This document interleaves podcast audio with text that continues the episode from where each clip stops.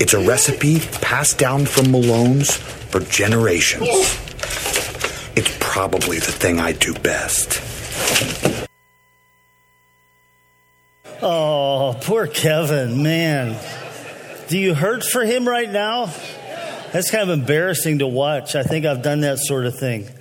Uh, that, that's like the family recipe passed down from generations. This is his big moment, and he's so excited about it. And very Kevin like, if you watch the series, he spills it all on the floor. And um, you got to ask the question how do you get that back into the pot? You know, I mean, if that's all poured out on the floor, what do you do to get it? And, and if you do get it back in the pot, who wants to eat it? Anybody? Yeah, someone raised their hand here, the first service and this service too. So, uh, not me, not me. There's something about that that um, that that chili's ruined, and I'll, I'll, tell you where that fits into the message here in just a few minutes. But um, what I wanted to do was to talk to you today, uh, just a very simple message about how we can know for sure we know Jesus. Okay, just how do you know for sure that you know Jesus? Uh, as I think about that question, my mind goes back to my um, early days as a believer. Uh, 1971, I uh, accepted Christ after several years of uh, really headed the wrong direction in life and just kind of like an unrestrained approach to life, doing whatever I wanted to do. And I experienced that very first night when I opened my heart to Jesus I experienced this incredible sense of release from guilt. I mean, seriously, it was like I, it was like I felt like I had a weight on my shoulders that when I prayed and opened my heart to Jesus, it just felt like these weights fell off. And I felt free. I just had this wonderful sense of freedom and joy. And I would take the Bible with me. I'd walk out into the woods and uh, I grew up in a small town. I had grown up spending most of my time as a kid in the woods. I'd go out and I'd find a great spot, just sit and read the Bible and just talk to God and just enjoy that that relationship with Him. But you know, it wasn't too long, even in this period where I was experiencing like joy and freedom, that a voice started to speak in my mind. And um, I, I, assumed it was myself, you know, just my own thoughts because it was always phrased in the first person. But the questions like this Was I really saved? Did I really connect with God?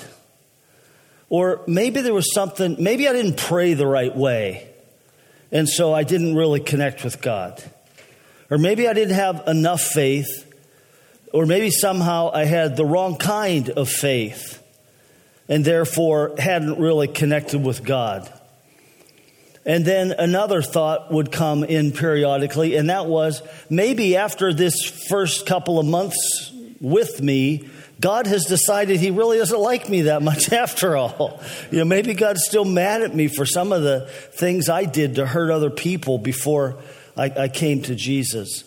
And, and I remember struggling through those questions, and I, I found some answers, all right? And I want to share those with you today. And I do want to say this as we ask that question, how can I know for sure I know Jesus? Uh, a, a big part of the answer just comes up in the Christmas story. Just as we begin to read the Christmas story of how Jesus came and things that uh, were prophesied about who Jesus was and who Jesus is, and things that were spoken to people by the angels in their visitations when they came to announce the birth of Christ, there's so much there that points us in the direction of understanding how we can really know for sure we know Jesus.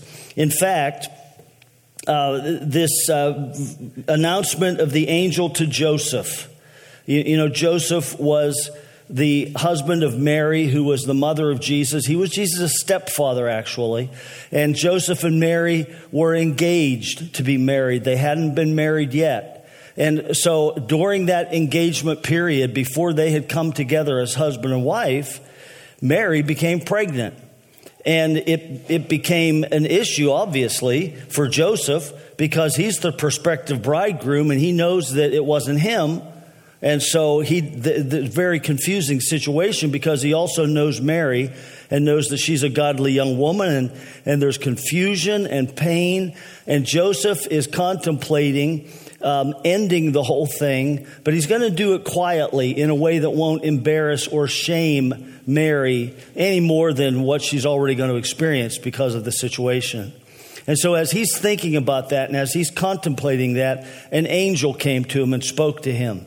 And one of the things the angel said to him was this as you, you look in Matthew 121 he says to, to, Joseph, he says, You don't have to worry about this. You can marry, you can get married to, to this young woman, Mary, because what, what's happened to her is something God did, okay? And then he goes on to say, She will bear a son, and you will call his name Jesus, for he will save his people from their sins.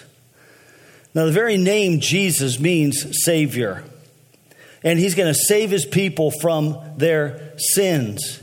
And so Jesus' very purpose in coming was, was it wasn't to give us a good example of how we could you know, be nice to other people, although the life of Jesus does show us what we were created to be. But his ultimate purpose in coming was to take the whole sin problem out of the way so that you and I could come to know God the Father. That's what Jesus came to do, to remove the barriers so we could come into a relationship with God the Father. And so Jesus came for the very specific purpose of saving people. Now, when I use the word save, earlier I talked about knowing Jesus. Do I really know Jesus? Did I uh, I'm using that synonymously with several other terms that you get from the Bible or that you hear people use to describe um, what it means to know God. So, one would be know Jesus. Do I know Jesus? Another one that is the equivalent of that uh, almost is Am I born again? You'll hear people talk about being born again. What that means is the entrance into the Jesus life. Am I a child of God? Another, another phrase, another term that can be used. Or, Am I saved? Have I, have I experienced salvation? Am I saved? And another one has to do with eternal life. Do I have eternal life? And, um, and, and this might be an oversimplification, but uh, am I going to heaven when I die? Do I know for sure I'm going to heaven when I die? Now, for some reason, for my generation, that was a very pertinent, impactful question. And I think today, it, uh, the theology, my theology has shifted enough that that's not the first question or the most important question. I would look at it like this Heaven is the final destination, but it's not the goal. The goal is that God put us here on this planet to rule this planet. That's what He did with Adam and Eve. He put them here and He said, Now you rule over this planet, subdue it, and you manage it in my, in my place as my representatives. And Adam and Eve decided, made the conscious choice to turn away from God as their Lord and to turn to Satan to be Lord. And so they literally gave away what they had been given from God to Satan. And that's when the kingdom of darkness came into this world. And so the whole world lives in darkness because Adam and Eve gave the kingdom away. But Jesus came to restore what was taken. He came to take back what the enemy had taken from God. Now, that first and foremost means the human race, human beings. God wants us back. He wants us back in relationship with Him. But not just so we can go to heaven when we die, okay? Not this kind of like U.S. Christian idea that we're all living pretty good lives already, and all we really need to do is to know we're going to heaven when we die someday, and then we're pretty good, and life is going to be good, and that's why Jesus came to, to help all of us good American Christians to know that we're going to go to heaven when we die. Jesus came to release heaven to earth. That was his purpose. He came to open up the windows of heaven, and as he told us to pray in the Lord's Prayer, let your kingdom come. Let your will be done. When? When we all die and go to heaven? No. Let it be done on earth as it is in heaven. That was a prayer for today. That was Jesus' prayer. That was his ultimate purpose in coming was to bring us into the kingdom of God, to bring the kingdom of God into us, and then we as kingdom people would live on this planet the way God intended us to live. We would be restored to relationship with Him. We would be restored to what He created us to be, and even better than that, even better than what we were created to be. And that we would be His agents on this planet to release his kingdom here today. That's the whole purpose of it. So when I ask, Am I saved? Do I know Jesus? Have, am I born again? And all of those questions, the, the underlying question is, uh, or, or the, the implication is, have I moved from the kingdom of darkness into the kingdom of light? And when you start to think about it that way, it, it really gives salvation a different tone. It's a different tone because for me to come out of the kingdom of darkness and to come into the kingdom of light is going to require some dramatic and drastic changes. It means I've got to be saved from this kingdom of darkness. I've got to be rescued from it. I've got to be pulled out of it, and it's got to be pulled out of me. Because not only am I born into a kingdom of darkness, and not only do I live in a kingdom of darkness, it lived in me. And so somehow I've got to be changed at the core so that I can move from this kingdom of darkness into the kingdom of light and become a kingdom of God person.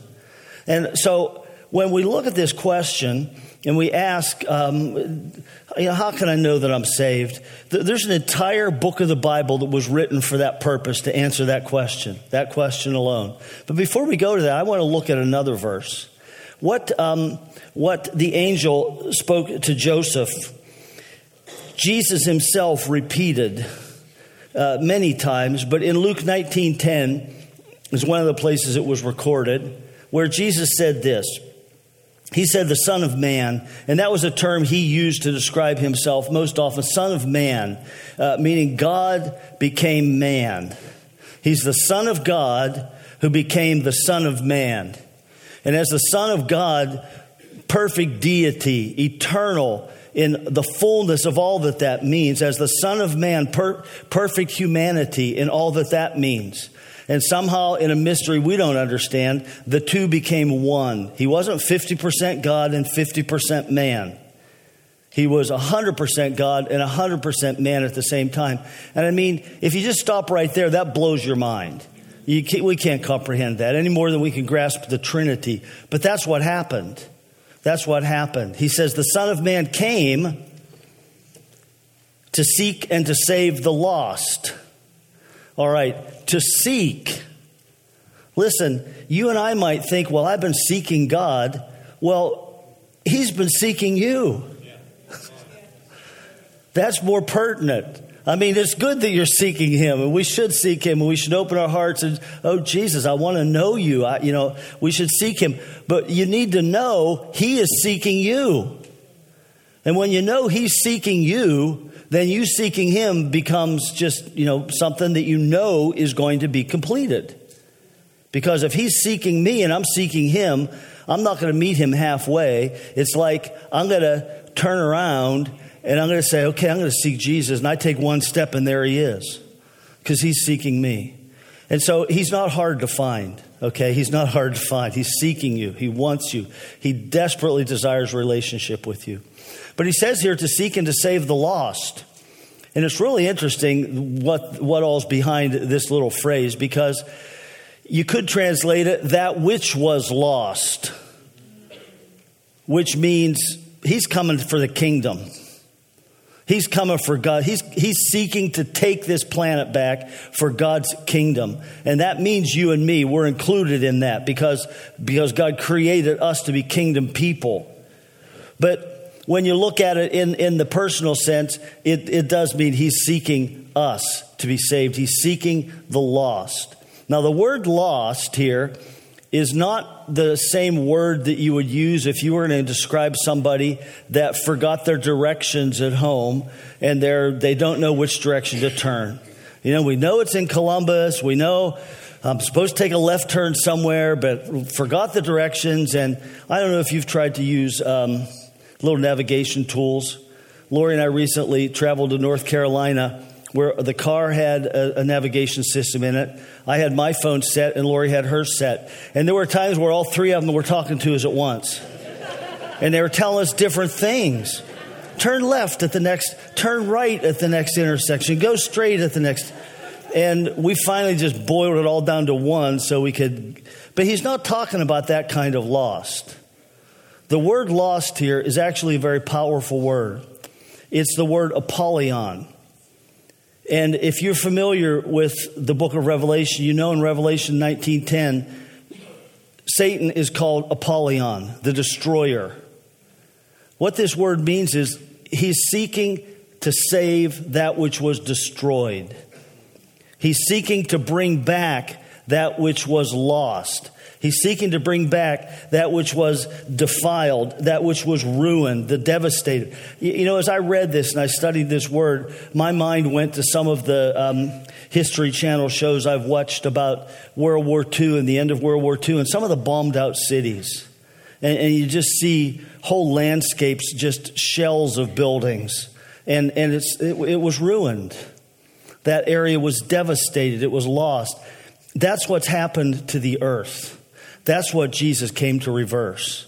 That's what he came to take back. That's what he's seeking. And, and when we say ruined, uh, I showed the video about Kevin's chili because I love chili. And that's kind of heartbreaking to see that all spill out onto the ground, you know? And uh, I don't know if that's, God probably felt a little bit worse than I did about the chili when, when the fall of humanity occurred. But um, it was ruined. And how do you get that back in the pot? How does it get fixed? You know, the other angel came and talked. Angel came in another occasion and talked to Mary, and um, he, he he told Mary, "Yeah, you're going to have a baby boy. This baby boy is going to be great. He's going to be called the Son of the Most High, and he is going to rule David's kingdom forever. He's going to be a king that's going to have a never-ending kingdom." And you know what I think is funny about this whole past, that whole thing? Mary never doubts any of that. She never que- she never says, "Oh, I'm unworthy to be the mother of such a great person. You can't you have to choose someone else. I'm not good enough." She didn't have any self-identity issues or self-focus. She wasn't so focused on herself that she was going to come back like that. You know, the only question she had, she was all good with all that. Okay, I, I know the Old Testament. You're talking about the Messiah. Wow, that is incredible. That's awesome. Messiah's coming. But wait a second. I'm a virgin. So, how's that happen? And so, what the angel says to her is, Don't worry, the Holy Spirit's going to come on you. Okay? And what is born of you is going to be born, it's going to be God. What's born of you is going to be from the Holy Spirit. And then he goes on to say this For nothing is impossible with God. Do we have that verse? Okay, there we go. For nothing is impossible with God. You know, that, that's one of the, I think, most interesting and powerful verses in the Bible because it is so hard to translate. Basically, it says, For not impossible is anything God says. That's the exact word order and the way it. So, what it's saying is anything that God utters has within it the full power to accomplish what he has spoken. So nothing God says is impossible. If God says it, then don't even think impossible. It's going to happen. If God says it, it can happen. And so he's bringing this whole thing of the power of the Holy Spirit right into the, the whole birth narrative of Jesus. And that carries throughout the life of Jesus and the ministry of Jesus. When, when he enters into his public ministry, what's he do? He gets baptized, and what happens? Heaven opens, Holy Spirit comes down on him in the form of a dove. Looks like a dove coming down on him. And probably what that means is not that it was a literal bird or a literal dove, but there was a visible presence of the Holy Spirit, and he moved like a dove. That's what it means. He, he moved like with the grace and the fluidity of a, a, dove would have moved down and just alighted on Jesus. And then Jesus goes off into the wilderness for 40 days to fast and pray. And it says, when he came out of that period, he came back filled with the power of the Holy Spirit. So here is the very Son of God entering into his ministry. And rather than saying, well, look, I'm God's son, I can do whatever I want to do, you know, blow stuff up or whatever. I mean, it, instead of that, he comes back he, and he enters into his ministry in the power of the Holy Spirit. You see, it's the Holy Spirit who brings the kingdom. Heaven opens. What did Jesus teach us to pray? Let your kingdom come. Let your will be done on earth as it is in heaven. So heaven opens over Jesus, and who comes? Holy Spirit comes and rests on him. Holy Spirit is the one who brings the kingdom. Jesus is the one who made it possible. Holy Spirit is the actual agent who comes and releases the kingdom to us, the rule of God, the life of God to, to come back to this planet. And so Jesus walks in the power of the Holy Spirit and lives in the full power of the Holy Spirit. And he says that we are to be filled with the Holy Spirit. He makes that possible for us to walk in the power of the Holy Spirit. And so when it comes to this whole idea of recouping that which was ruined, it takes the power of God.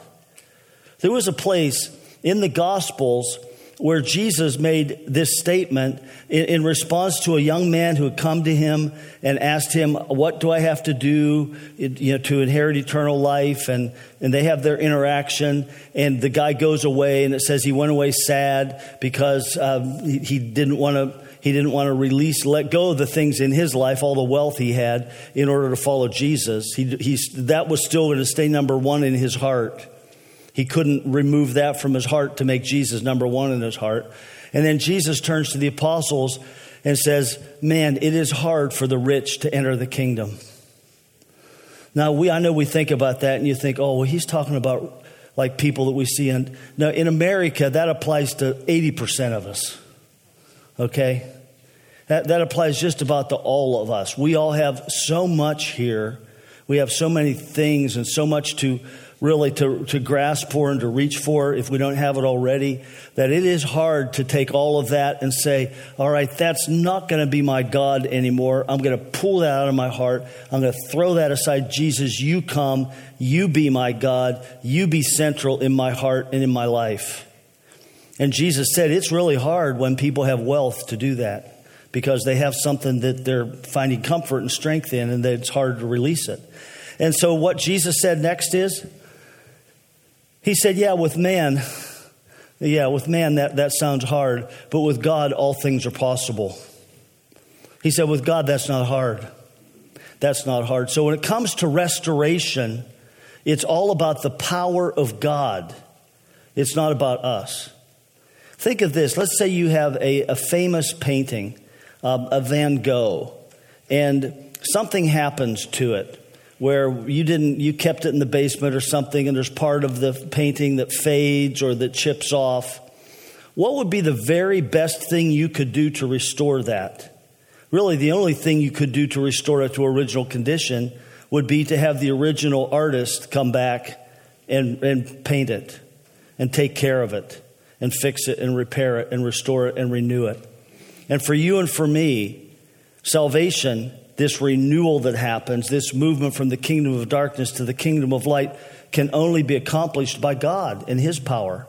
And that's what Jesus died on the cross to release. He died on the cross to release God's power so that you and I can come to know God the Father and our hearts are changed, our lives are changed. Now, in First John, this, uh, this place where John talks about uh, the the new life that we have. And by the way, John was the closest follower, closest of the apostles with Jesus of any. He knew him best. Uh, in fact, it says in one place that John was the apostle Jesus loved. So everybody knew John was his favorite. Can you picture that? Jesus, Jesus had favorites. Do you know that? Do you know why? Because human beings need intimacy. And you can't be intimate with everyone. You can't. If you're married, your wife should be your primary intimacy. If not, then you have some other friends that are of primary intimacy. But Jesus loved John, and John knew Jesus, and he knew the love of Jesus. In fact, in the night Jesus, they had the, the Last Supper, it says that John sat and he leaned on Jesus' shoulder. That's, that's how close they were, and that's how they ate. He sat right beside Jesus. So John never had any doubts about God's love for him or about Jesus' love for him. I think he was different than Peter. You know, Peter is this kind of like klutzy guy that's always putting his foot in his mouth and stepping in and doing stuff when it wasn't the right time. And so, Peter, the night Jesus is betrayed, Peter actually denies he knows Jesus. And then he lives with the immense guilt of that until Jesus is resurrected from the dead and comes back to him and releases him from that guilt and frees him from that. But John, he's just he's lived he's had these years of intimacy with Jesus and now he writes he's writing some writing some books of the Bible. He doesn't necessarily know he's writing the Bible at the time, but he writes the Gospel of John. You know, in case you don't know, there are four Gospels Matthew, Mark, Luke, and John. Matthew, Mark, and Luke are called the synoptic gospels because they just take the historical approach to outlining Jesus' life. And that's what that's they just tell the story. They all tell it from a different angle. And and so you get different you get you get the full picture. It's like 3D instead of just a plain picture. But then John comes in and writes his gospel and his gospel is written with a purpose. He's writing to convince people that Jesus is who he said he was. And so when he writes these letters, he wrote three letters also first, second, and third John. So he's writing these in historical context to real people. And the first letter he writes in John 5, verse 12 and 13, he says this. This is the end of the book. So here he's telling us why he wrote it. He says, He who has the Son has life. He who does not have the Son does not have life. I write these things to you who believe in the name of the Son of God, so that you may know that you have eternal life. And so John says, I'm writing this to you, you believers. You believe, just like I had believed, but I wasn't sure I believed the right way. I wasn't sure I had said the prayer right, or blah, blah, blah, on and on and on, all the questions. He says, I'm writing to you so that you can know you have eternal life. But the first thing he says is eternal life is this Do you have Jesus? Do you have the Son? Do you have him? John knew what it was. He knew what that meant because he had had this intimate relationship with Jesus, and it continued on and, and even became more intimate after Jesus' resurrection because the Holy Spirit came to actually live inside John now and reveal more of Jesus to John than he had known even when he knew John, when he knew Jesus in life. And so he knows this intimacy. He's saying, if you have Jesus, you have life. Now, um, Lori and I, uh, we don't we, we get to visit the hospital very rarely. Just don't have time to do that very often. But once in a while, something will happen, and we'll feel led to led to you know feel like God's telling us to go. And, and we did that not long ago. And um, I normally don't share fresh stories like this. Okay. Uh, just because you don't want to ever tell anything that someone's sitting out there. And I don't want you to think that if you share something with me, I'm going to be up here telling your story next week. So it happens very, very rarely. But having gotten to know this guy, he wouldn't mind even if I told you his name, which I'm not going to do. Okay. But uh, we went and visited this gentleman, and um, Lori had to go to the nurse's station. He needed something, and so she left. And right at the beginning of our conversation, um, he said, well, he said, I, you know, I haven't been to your church, but I, you know, have family that has, and they love you and they love the church. And I think you know, from hearing from them, you must, you have a great church. But you need to know the difference between you and me is you believe in God and I don't. And, you know, I'm, a, I'm, a, I'm like an atheist. I don't believe. And, you know, by the time he was done saying that, I just thought, I really like this guy. Man, he's just getting right to the point and it was with such a wonderful heart. It wasn't like a, and I'm here to debate you right now or anything like that. It was just a, hey, let's just get our cards out on the table. And so we had this wonderful time talking and uh, interacting over things and, and, you know, like, yeah, the church, the, the, the, the organized church has done a lot of harm in the world. I have to agree with you on that one. and, and other things like that. But by the end of it, um, I, I said, you know, there was a place in the Bible where Jesus looked at a guy and he said to him, You're not far from the kingdom of God. And I said, I want to say to you right now, after talking to you for this last 20 minutes or whatever, you are not far from the kingdom of God. I said, What's going to happen is you're going to be lying here and you're going to just feel something happen. You're going to feel something come on you. And it's going to, it's going to feel like something you've never felt before. It's going to be the love of God, His presence, the Holy Spirit.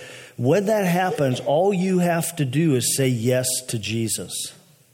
It's all you have to do is just say yes to Jesus. Or you might have a dream and where God uh, speaks to you. And all you have to do, even in the dream, all you have to do is just say yes to Jesus. And that's so true. That's it right there. You don't have to have a lifetime. You don't have to, it's not like I have to get before Peter in the golden gates and say, well, I've served, I've gone to church for 40 years and I've given this much money and I've done this and done that and done that. And I mean, those are all good things. Going to church, giving, we should give and, and we should serve, but that's not what, it's not like that gets us into anything. What gets us in from that kingdom of darkness to the kingdom of light is saying yes to Jesus. And when that happens, then the impossible happens. God changes us and He moves us from one realm to the other, and we've got Jesus. He's got us, and we've got Him. And that's life, that's eternal life. And John says, Now I wrote this whole book so you guys would know this, so you would know that you know Him. And I've gone through the book. I, I think you could probably go through and find a dozen evidences that John uh, identifies. I'm just going to pull out five. We're just going to touch on them quickly uh, for the, for the rest of our time together this morning. But the first one is, um, is this. And, and what we're asking here is the question what is the evidence of salvation? And the first one is in 1 John 2 9 and 10. It says this Whoever says he is in the light Oh, there's another phrase like saved, born again, child of God, in the light. Uh, whoever says he is in the light and hates his brother is still in darkness. Whoever loves his brother abides in the light, and in him there's no cause for stumbling. So, this first evidence is a new love for people. New love for people. You know, when Jesus came into me, he came into me. He entered, he came into me and changed me. And now I have him in me, and he loved people. so whether I loved people before or not is irrelevant. He loves people, and he's in me, so I'm going to love people now. And I know for myself, this was the one that really triggered uh, a sense of security and confidence in those er, first few months of, of knowing Jesus. A friend of mine who um, wasn't a believer, but he found some book about God and it was torn in half, I remember, and he gave it to me because I was the new, new Jesus guy around. And uh, I opened it up one day and I read this verse and a sentence that said, One of the evidences of that you really know Jesus is that you love other believers. Now, I think it extends beyond just Christians to others, but particularly. And I thought, wait a second.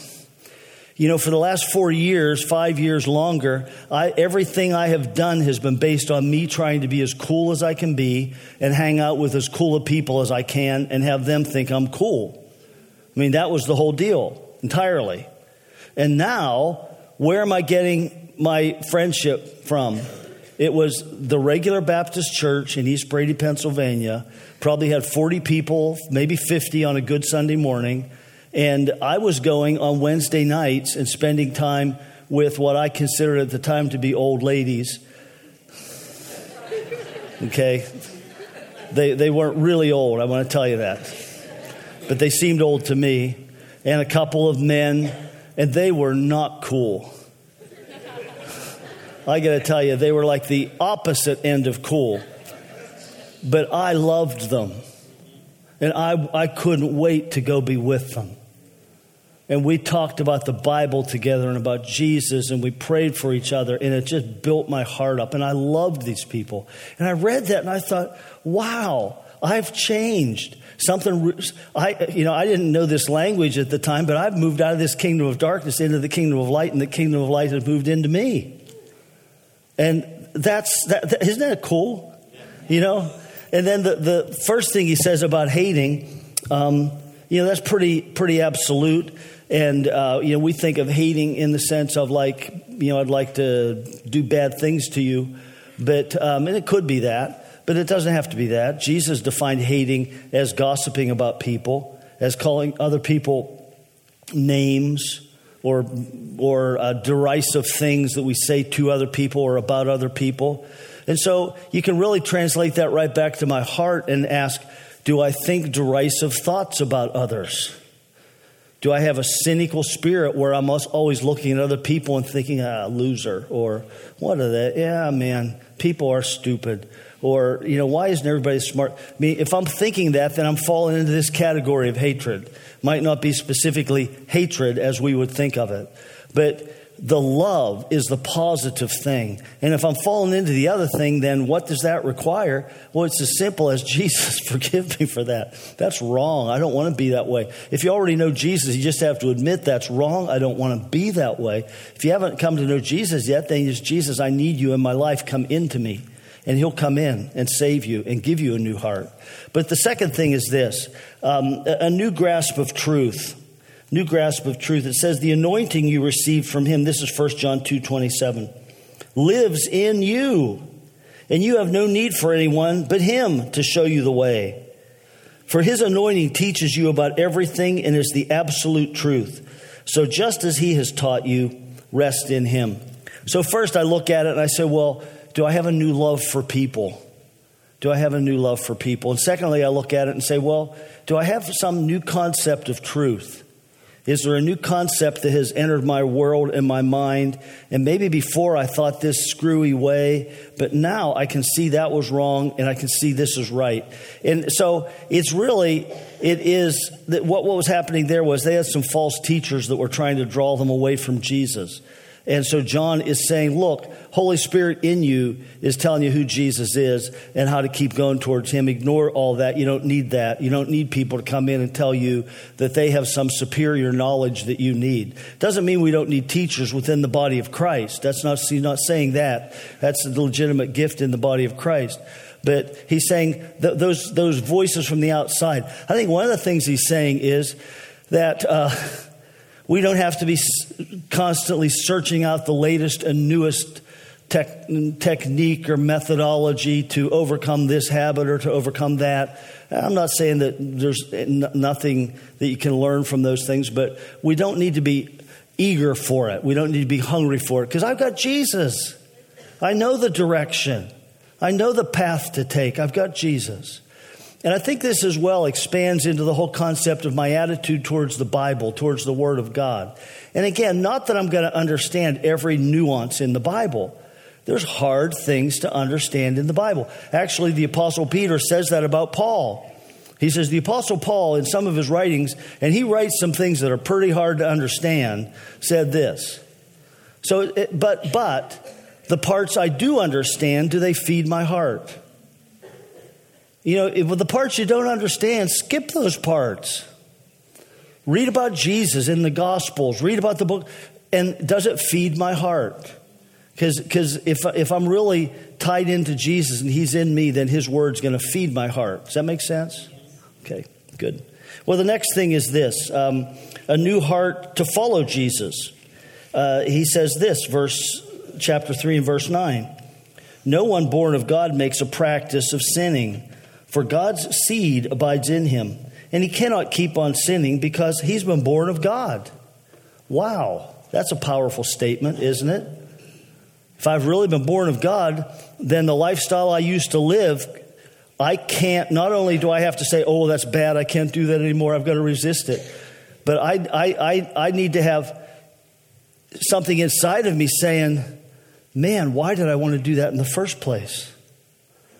Why do I want to live that way? It doesn't mean that I'm not going to ever sin or that I'm not going to even fall into things from the past, but it means that those things cannot grip me and determine the direction of my life any longer. I, I can walk in freedom from that. And the direction of my life now is towards Jesus. And if I stumble, if I fall off the path, I'm going to get back up and get back on the path again. That's, that's just evidence of the fact that I've really been saved, that I keep on going. And this whole idea, he says, his seed abides in us. That means his DNA, his spiritual DNA. He's implanted, and you know, DNA controls everything. I don't know if, if you got a DNA transplant, you, you, you know, and, and uh, never mind. Sometimes illustrations on the fly, just you just need to leave them lie. I'll just let that one go.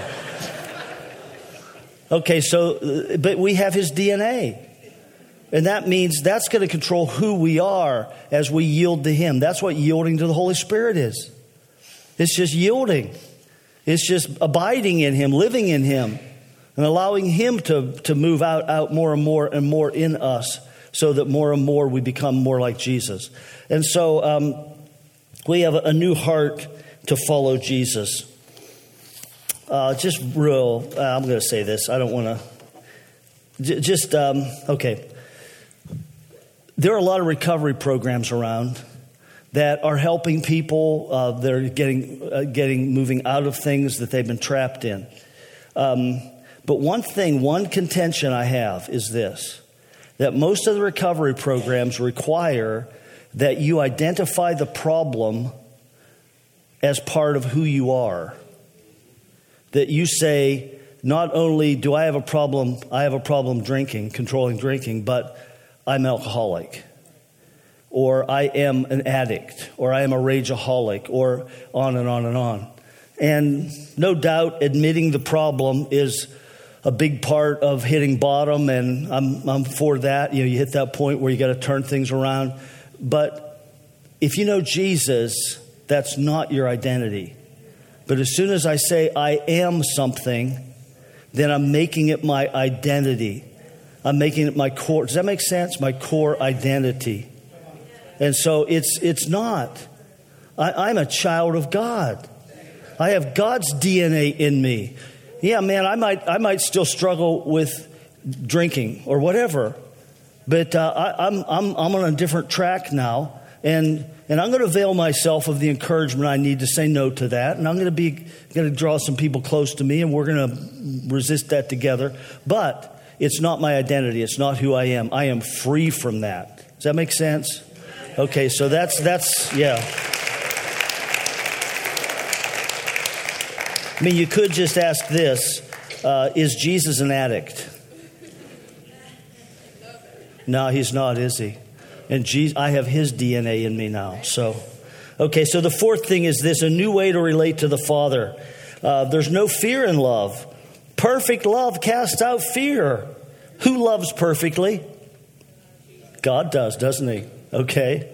So the love of God, he loves perfectly. The more I embrace him, John knew this. John knew the love of Jesus. He knew it. The more I know it, the less I fear. So he says, perfect love casts out fear. For fear has to do with punishment, and whoever fears has not been perfected in love. What it means is, I haven't yet grasped fully the massive, perfect love that God has for me. Doesn't mean that I need to be perfected somehow. Perfected means simply I haven't matured to the level that I really see that. That takes revelation from the Holy Spirit. That's something to ask Him for. Just, Holy Spirit, show me the Father's love. I've read about it, I've memorized the verses, I've heard it preached about. Give me revelation about this now. And when He does, then we, we, we begin to step out of fear. Now, um, we are taught to fear, though. Even Christmas has a lot of fear taught into it. Uh, is David here? Where's David? David Booker? David, stand up. Okay, this is David Booker. Just stay standing there for a second. All right. Okay, David is from Switzerland. He's been here the last three, four months doing an internship. We've had the privilege of him living in our home with us. So uh, this is David's last day here. So let's all, you, man, give the guy a hug before he leaves. Yeah. All right. We love you, David. You can just nod your head yes or no, or you can say yes or no. But David told me the other day that he remembers in kindergarten, the kindergarten teacher telling them, Santa Claus sees everything you do. David wanted to know how, and she said he looks through the window. so David said he would go around peeking out the windows to make sure Santa wasn't watching. But the message was this if you're good, he'll give you candy. If you're bad, he will send one of his servants to beat you with a stick. Right? Okay, thanks, David. Didn't mean to embarrass you there. Thanks, man. Um, there is actually a, um, a Christmas myth in the rural outlands of Germany of a guy called Belsnickel and he's dirty and ragged looking, and he carries a bundle of sticks around with him. And if you're good, he gives you candy. If you're bad, he beats you with the sticks. So, a lot of us have grown up in church systems where we're told God has candy in one hand and a stick in the other. And if you're good, he's going to be nice to you, he's going to like you. But if you're bad, you're going to get whacked. Anybody grow up with that? It's guilt. Guilt inducing, insecure, I mean, how can I, how can I know the Father's love if I believe any, at any second He's going to beat me with a stick because I messed up? And listen, the Father's love is perfect. He loves us perfectly. We don't have to fear Him. Okay, we don't have to fear him. Now, I know we've, I've preached on the fear of God before, and you can go back and find one of those messages, but, but not fear in the sense of the way like, like, like we experience it, where, oh my, I can't do enough to please God, and if I just do a little bit more, then maybe God will be happy with me. That, that's not it. We, we don't have to fear God. We enter into his presence, we experience his love, and, and when you know Jesus, you know that love. So, um, a new way to relate to the Father. And finally, a new sense of spiritual momentum. He says, Everyone who's been born of God overcomes the world. And this is the victory that has overcome the world, our faith. And so he's saying here that all of us, if we look back, we can see growth. If you know Jesus, you can look back and you can see progress and growth. All right? So that means uh, you might have to take some time away. You might have to sit back for a few hours and look back a year or two years. How did I think? How did I handle this type of situation then? And how do I handle it now?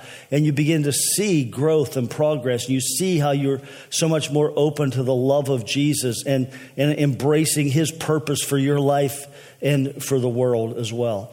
And so it's just these five simple things that uh, you look at, and they are like concrete evidences of uh, our our new life in Jesus, a new love for people, just a new grasp of truth, a new heart to follow Jesus, a new way to relate to the Father, and a new sense of spiritual momentum. So, um, we're gonna we're gonna go into worship right now. We have a, the rest of this service is going to be powerful and awesome, and so just open your hearts to Him. And uh, Wilson's to come up and lead us through the next st- stage.